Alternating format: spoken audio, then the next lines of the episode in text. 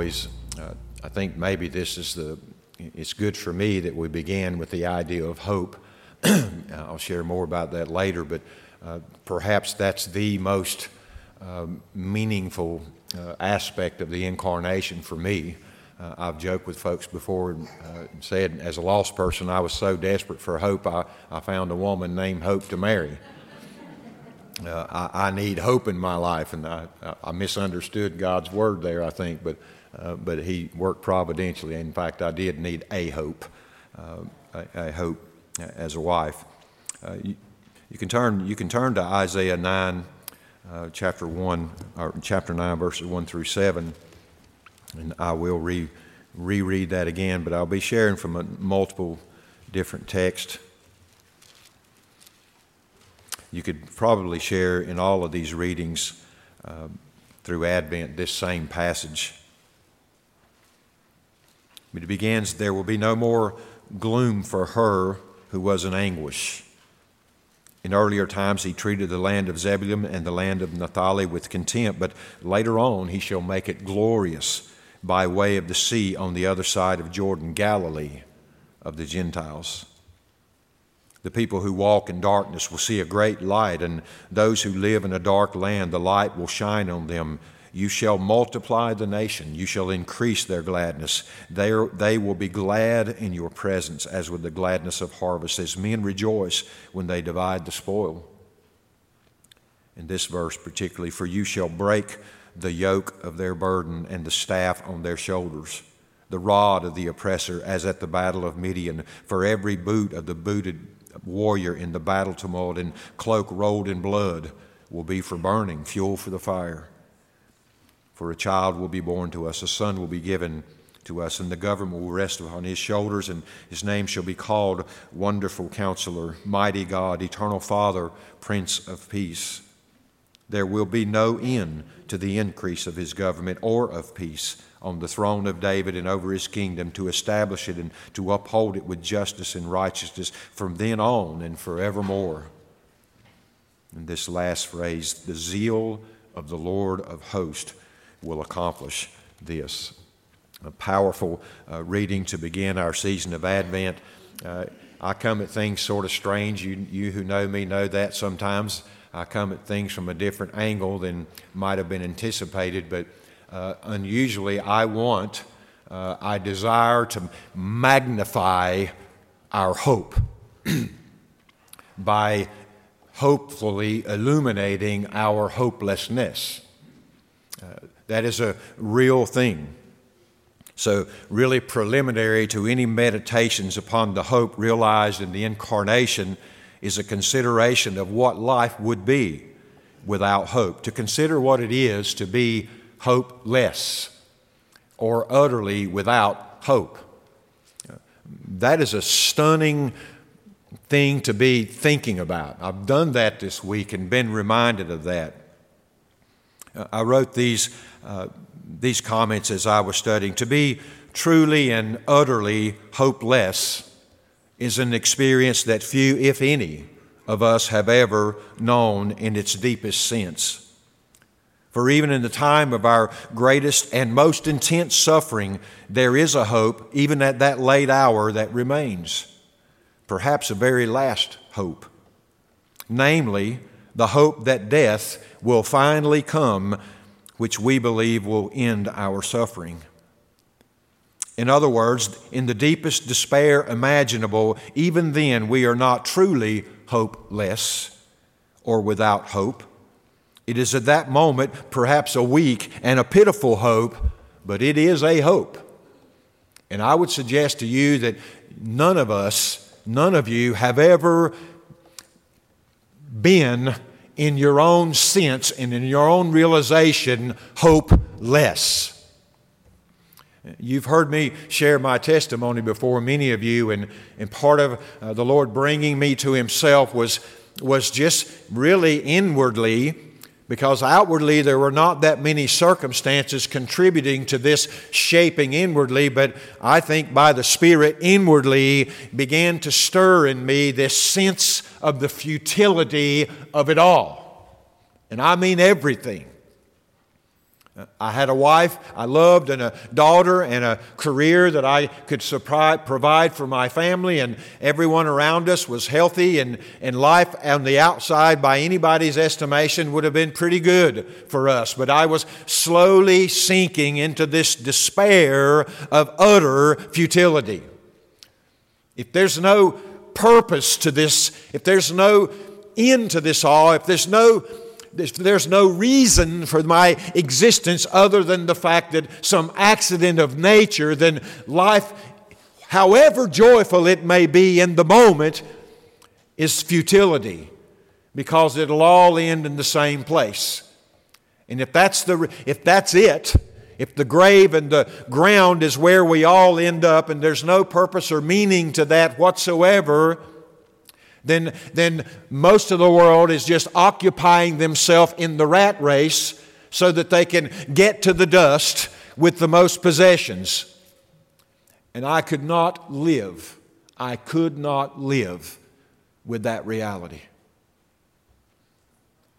That's as close as, as I've ever approached, approached to being hopeless.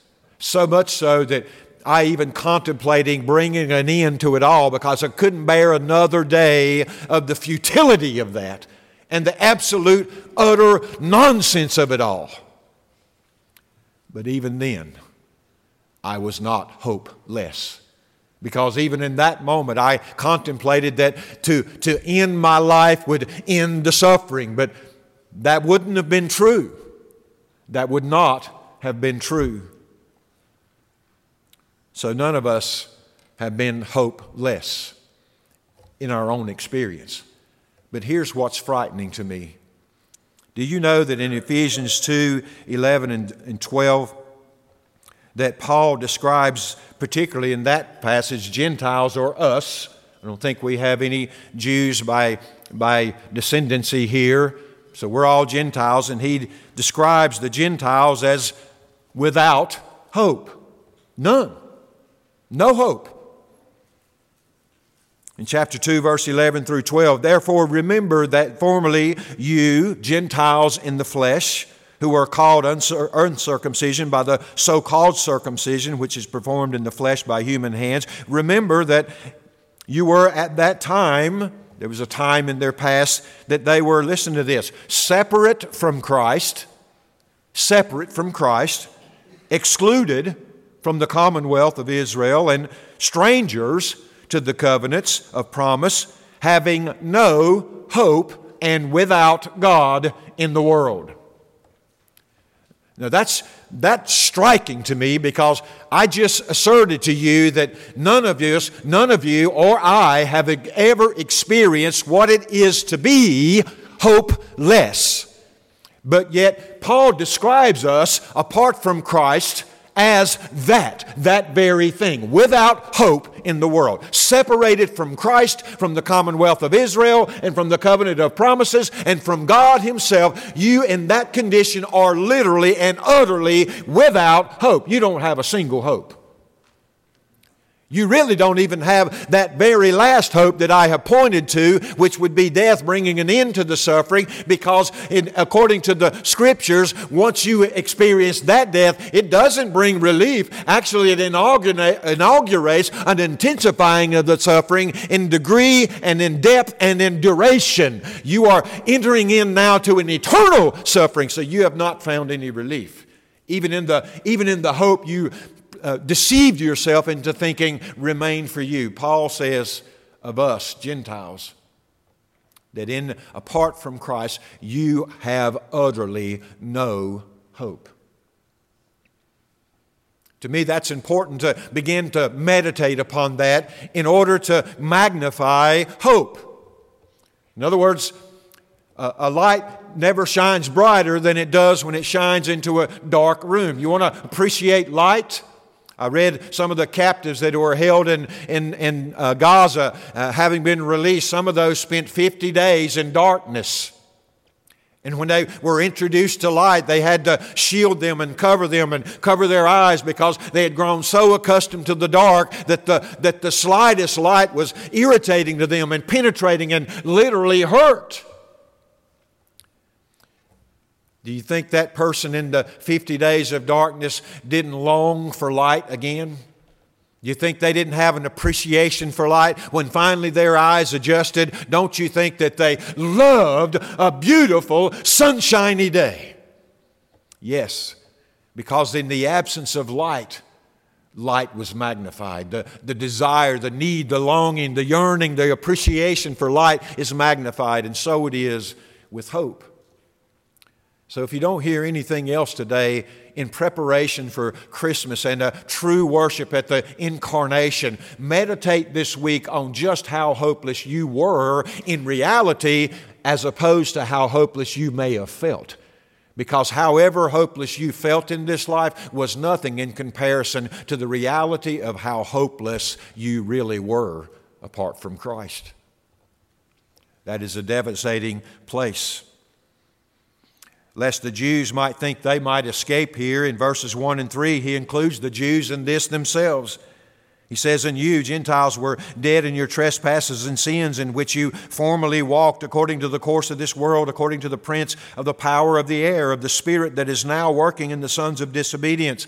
Then he says this Among them we too also formerly all formerly lived in the lust of our flesh indulging the desires of the flesh and of the mind and were by nature children of wrath even as the rest. So now we've got jew and gentile hopeless hopeless indulging all the desires of the flesh deceived that the, that the gratification of that flesh throughout the week and throughout the days and the years of their lives was itself some sort of hopeful feeling in them. And even if it resulted in their misery, they had the, the, the weak hope of death to end their misery. No, they had none of that, Jew nor Gentile. Not in and of themselves, not by their nature. That's hopeless. That's hopeless. Let me just say here that if you're here today and apart from Christ, uh, to celebrate the coming of Christ while rejecting that same Christ is to mock your own hopelessness. You are without hope. Gentile or Jew, apart from Christ, without God, you are utterly hopeless while you sing Christmas carols. That is, that is almost blasphemous for you to celebrate the incarnation while being utterly without that hope, having rejected the only source of that hope, who is Christ. We, apart from Christ, were hopeless. If you can't even conceive of what that is to be, here's an encouragement. Go find someone in the community or someone you may know of who is at the moment caught in the depths of despair through some addiction or through some broken relationship or through some great error or great sin of theirs and, and go talk to them and, and listen to their heart's cry of the hopeless situation they are in and be reminded that, that even in that desperate situation apart from Christ, there is no hope. There is no hope. That magnifies the hope that we do have.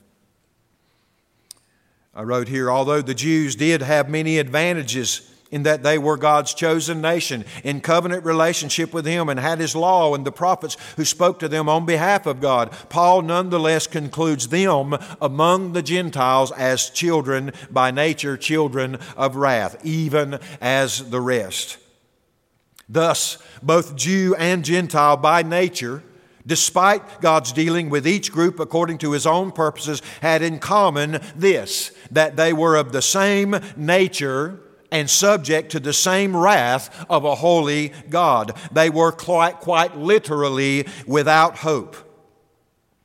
I think this hopelessness is reflective of the deeper despair than even the most generally hopeless circumstance of fallen men in this world, as I've already spoken. Man, in his fallen nature, is truly without hope, in that even his death will not bring relief, but rather an, to inaugurate an intensifying of that very suffering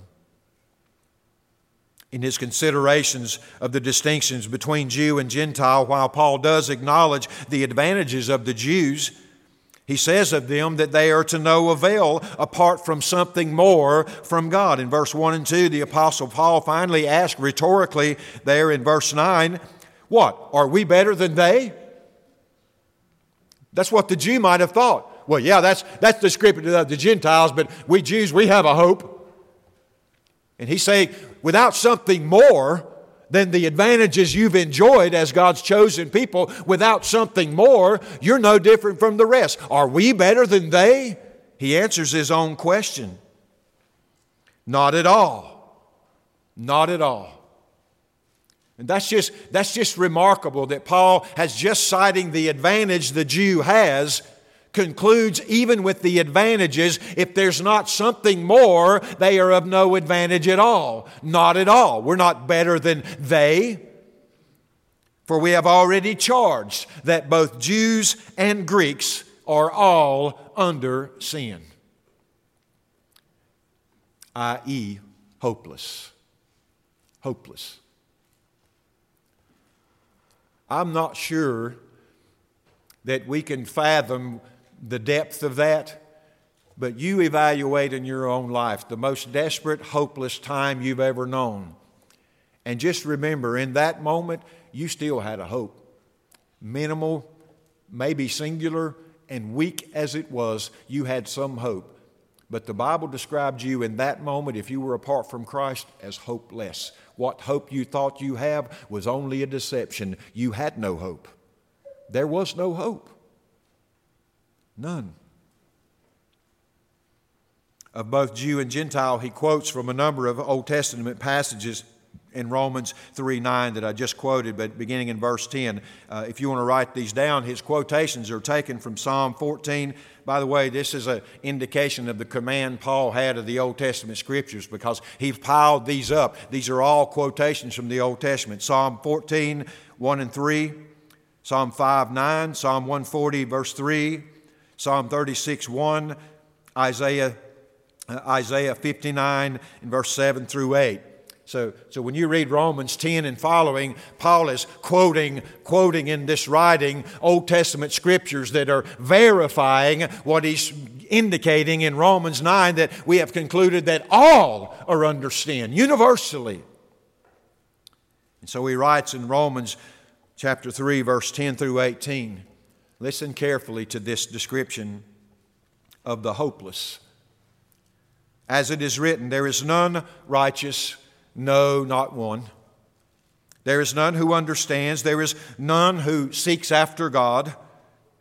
All have turned aside. Together they have become useless. There is none who does good. There is not even one.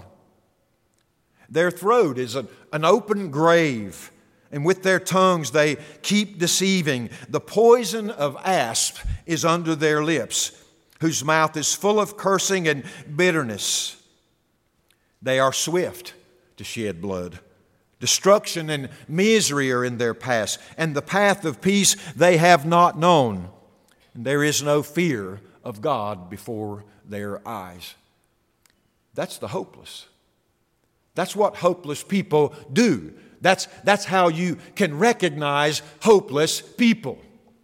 And they're doing all this to one another, and they're displaying it every moment and every day of their lives. And they're hopeless, and they don't know that they're hopeless. But their very life indicates their hopelessness. In Romans 3 22 and 23, Paul summarizes this way There is no distinction then Jew or Gentile. There is no distinction. Why? For all have sinned and fallen short of the glory of God.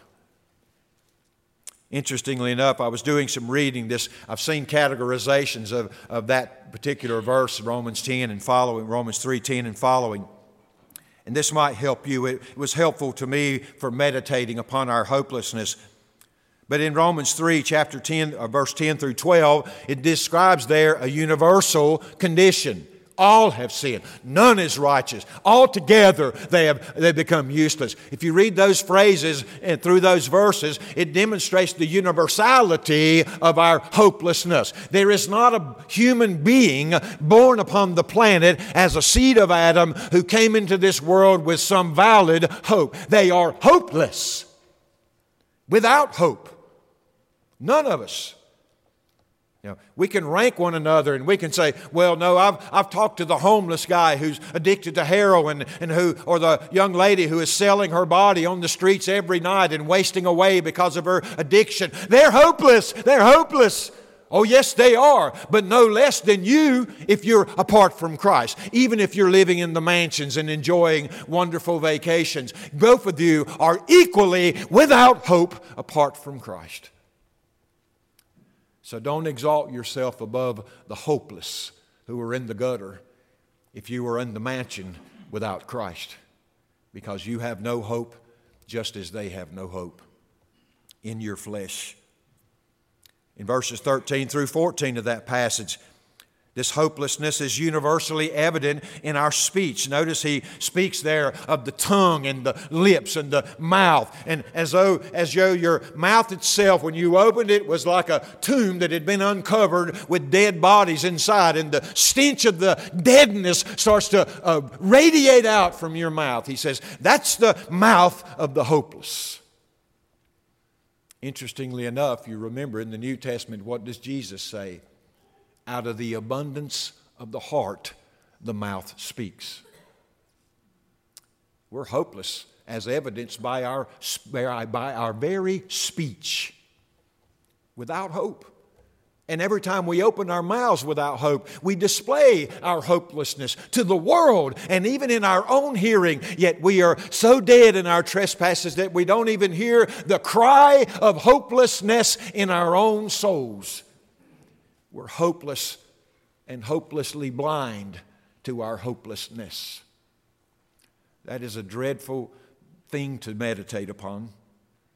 In verses 15 through 17, not only is our hopelessness manifested in our speech, but it's also manifested in our conduct. Our conduct. In those passages, again, looking through those again, the, the verses uh, 15 through 17. Their feet are swift to shed blood. Destruction and misery in their paths, and the path of peace they have not known. Even our conduct is displaying our hopelessness. We do. Our feet do run swift to shed blood. You say, "Well, I've never killed anybody," but but you, you but you've hated and you've resented. And Jesus says, if you hate your brother, you are guilty in your heart, at least, of the sin of murdering your brother, because it has the same outcome. It's only a matter of degrees of manifestation. But the root in you is the hopelessness and the deadness of the man within, and he manifested in his lust for revenge and vindication, and uh, and to roll over the lives of all others to his own gratification of his flesh. You have not known the ways of peace. The hopeless haven't. They can't. They're without hope. In verse 18, you see here as well the, the universal cause of this hopelessness, I think he indicates there. There is no fear of God in their sight at all. You want to you want to identify who the truly hopeless are in the world today? Go out and see who it is that is reverencing God Almighty. If they are diminishing Him and minimizing Him and pursuing the gratification of their flesh in, in contradiction to His revealed truth, they are hopeless. Hopeless. Want to know where compassion for the, for, the, for the darkened world we live in today comes from?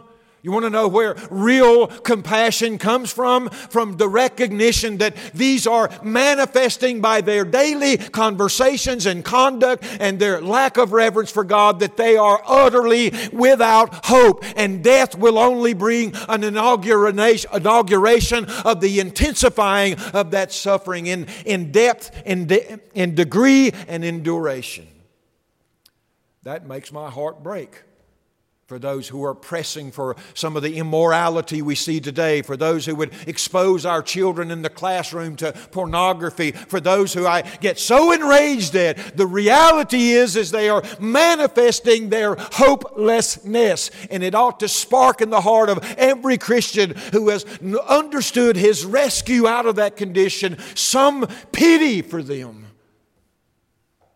Some pity. It is a pitiable place to be to be unawares of one's own hopelessness.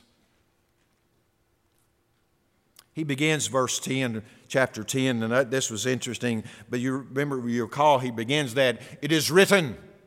Uh, that's emphatic, by the way, literate, liter, literature speaking, that is emphatic. I read, uh, I read one translation that said it could be literally rendered this way It stands written.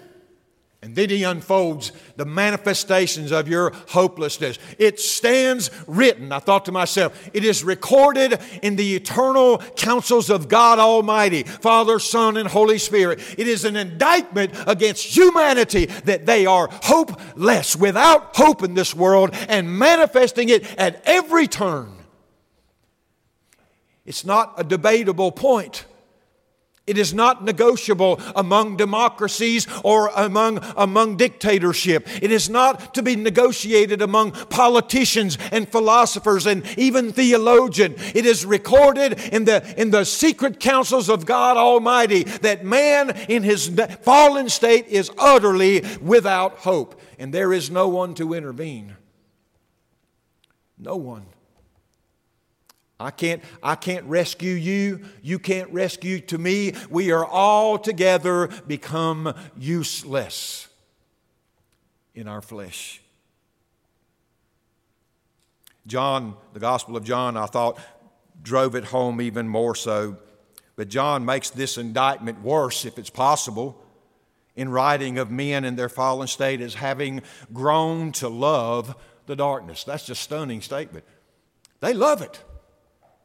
It's a manifestation of their hopelessness that they love the darkness. They don't just tolerate it, they embrace it. And more than that, they hate the light that would expose that darkness. John says in verse th- John chapter 3 verse 19, men loved the darkness rather than the light, for their deeds were evil. Their hopelessness is manifested in the fact that they hate the light. They have learned to embrace the darkness. Let me just say here the more we learn that as a culture and as a society and as a nation, the more we learn to embrace the darkness, the darker it's going to get. It's, it's way darker now than it was when I was a teenager. I just shared with the kids in, the, in our youth class this morning. I, my, heart, my heart grieves when I think about the challenges ahead of them and the cost of faithfulness. Why? Because they're going to live in a darker world than we are. Because our culture is embracing the darkness, and that only begets more darkness and darker and darker, and the depths of the darkness continue. And it'll get to the point to where they hate the light. Not only the light himself, Christ, but those who are reflecting that light, meaning you, Christian. They used to tolerate you. They used to even embrace you in society as good businessmen and good for the community. But now they barely will tolerate you, and more and more we're seeing that they hate you. Why is that? Because it's getting darker and your, and your light is still shining a little bit. And the more it shines, the more they'll hate that because it exposes that darkness in them and that utter hopelessness. So, having said that, on this first Sunday at Advent, we magnify, listen, we magnify the hope of the incarnation of Christ by looking to the hopelessness of our souls the life preserver, I wrote, is never so treasured as it is by the man who finds himself sinking into the depths of the sea. And so it is today. The first and even the second coming of Christ and the hope it manifests will never be so treasured as it is to the man who tastes of the depth of his hopelessness apart from Christ. You want, you want true Advent hope magnified in your heart? Spend this week meditating on the implications involved in your being apart from Christ and without the incarnation and the work of Christ upon the cross. And you will suddenly find yourself treasuring the hope that's provided in the incarnation. And I do mean treasuring it, it is to be treasured. The Advent candle is often called the prophetic candle. In the, uh, candle. in the incarnation of Christ, we see the historical inauguration of his person and works that have, from the foundation of the world, been the fountain of every mercy and the hope foretold by the prophets through the ages up until then and up until now. That's what's striking to me. Uh, hopeless as we were, even, even in our blindness and our hard heartedness to the reality of that, we were exploiting every day mercies that were flowing from the fountain of Christ's foundation before the uh, uh, Christ's suffering before the foundation of the world. So not only were we without hope apart from Christ and apart from God in this world and, and destined for an eternity of suffering, we were living in rebellion and in rejection of the very source of our mercy, all while enjoying it by day by day. And I mean by that by living another moment, another day, by eating gr- fruit that was grown from the ground God gave us, and from exploiting all the many mercies of God flowing to us, all the while hopeless and irretrievably lost, exploiting the very, and rejecting the very mercy by which we live day by day. The consensus of Bible scholars is that, conservatively speaking, there are some 300 Old Testament prophecies concerning the coming of the Messiah, his life, and ministry. Uh, larger, larger estimates, including some other uh, implied indications there, go up to even as far as five, 500, even 600 I've seen. This is not, it isn't as though the hope wasn't foretold. But it is an indictment upon humanity that we didn't see the hope, even when it was foretold, that we were blinded to it. All of these and more point to humanity's singular hope, a hope that makes all other temporal hopes more than a mere delaying of a dreadful eternal inevitability. I want to consider a couple of these this morning without too much commentary, but listen to this one. This is among the earliest of those forecasts of the hope that was God was provide for the hopeless. And it came right upon the heels of the fall of our first parents into sin. Genesis 3:15 speaking to the serpent God says, I will put enmity between you and the woman, and between your seed and her seed. He shall crush your head, and you shall bruise his heel. The seed of the woman, though mortally wounded or bruised, as it were, would by, would by that bruise crush the head of the serpent. Our adversary and the tempter who lured these representatives of humanity into sin and plunged them and their offspring into hopelessness and eternal death will indeed bring against her seed opposition, violence, and ultimately death. Yet in his righteousness, the death will be, as it were, a wounding endured, and in its effect become the very instrument and the means for crushing of the adversary. Hope! makes me want to shout for joy. There's your hope early on, right at the fall. You're not hopeless. I am providing for a hope to the hopeless.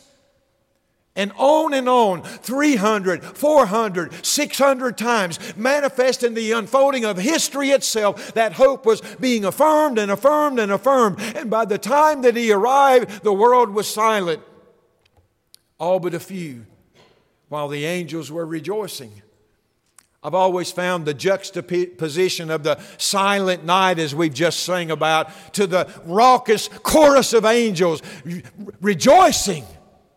Glory to God in the highest, and on earth peace and goodwill to them with whom He is pleased.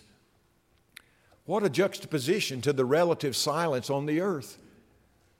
Blinded to the source of our hope. All the hopeless desperately needing real, authentic hope from God, were blind to the proclamation and the prophecy and the forecasting of that hope. Not only the person of that hope, but even to the detail of the process of purchasing that hope for us, which ultimately was upon the cross. This death will be, as I love how John Piper puts it, the exchange upon the cross constitutes both the suicide of Satan and the salvation of the world. That's, that's bruising your heel and crushing heads in the same act. Oh, yes, Satan, rejoice in your temporary victory, but understand it's only a wounding, and the wounding itself has become the instrument by which you're crushed You've killed yourself, Satan, eternally so.